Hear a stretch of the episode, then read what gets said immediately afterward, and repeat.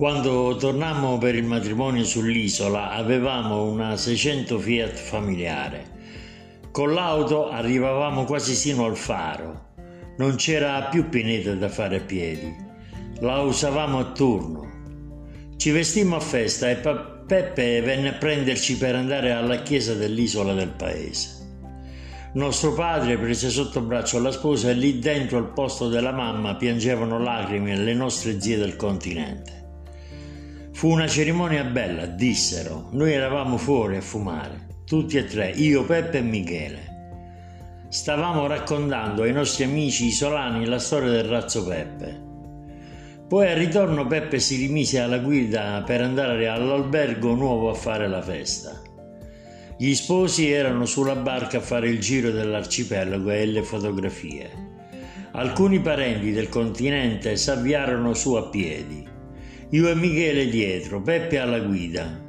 Quando nostro padre entrò nell'auto fece una raccomandazione a Peppe. Guida poco che devi bere. Questi Caravan Petrol Boys erano bravi, ci fecero ballare, erano in divisa. Scarpe lucidate nere, pantaloni neri, giacca color argento con strass, camicia bianca e merletti e papillon. Pilla il grassone suonava la tromba. Acconsentivano alle nostre richieste. Quell'anno andava di moda, legata a un granello di sabbia, cantata da Nico Fidenco. 24.000 baci di Celentano e persino Alabama di Pat Bone. S'affacciò un gruppo di ragazzi villeggianti che spingevano uno di loro, lo volevano far suonare. Aveva il clarinetto, il trombettista gli fece spazio levando il suo panzone dalla pedana. Era il Renzo nazionale. Stava lì con un gruppo di amici villeggianti che venivano dalla città della Piana. Lui timidamente andò al microfono, si girò al pianista con un cenno d'intesa e prima di mettere il clarino alla bocca disse solo queste parole. Questo motivo si intitola Blue Moon. L'orchestra che l'accompagnava partì lenta. Ci fu un silenzio e attenzione. Si vedeva che aveva talento. Non era ancora famoso, doveva ancora fare la radio e la televisione. Scattarono grandi applausi. Ma una cosa mi colpì. Il suonatore di triangolo indossava la divisa di almeno tre taglie più grandi i pantaloni gli coprivano le scarpe. Quando fecero una pausa mi avvicinai a lui. Scusa, ma è vero che sei il più grande suonatore di triangolo nel mondo? La sua risposta mi colse di sorpresa. Mi disse, se volete, esco fuori, non mangio più. Incuriosito gli chiesi di spiegarsi meglio. Mi portò in disparte e ci sedemmo soli. Sottovoce mi disse che gli unici ad essere pagati erano il tasterista ed il cantante. Tutti gli altri erano presi per fame. Senti cosa mi disse.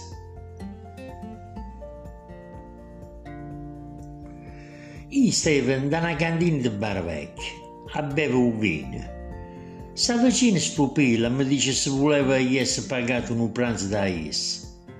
Mi dice allora domani alle 5 fate trovare innanzi alla stazione. Io domani che, che devo fare e lui mi dice che dovevo suonare. Io disse che non sapevo suonare e lui disse che non aveva importanza. Taxi alle 5 della mattina arrivò alla stazione e vidi un gruppo seduto sulle custode degli strumenti musicali. Uva il giorno del contrabbasso, la gran gas, eccetera. E domandai, scusate, siete voi che state aspettando il commendator Pilla? Sì, lui stava arrivando da Grumo Apple, la corrige. Chiesi a questi musicanti dove eravamo diretti. Io uno mi risponde a un paese qua vicino. Almeno così ci ha detto.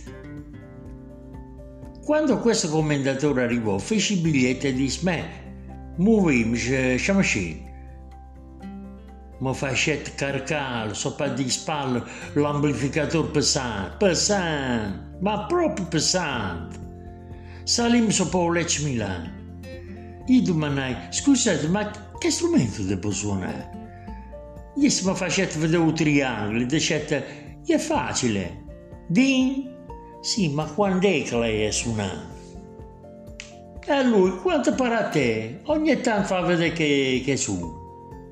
Passammo Molfetta e noi chiedevamo, ma dove sta sto paese? Lui diceva, siamo quasi arrivati.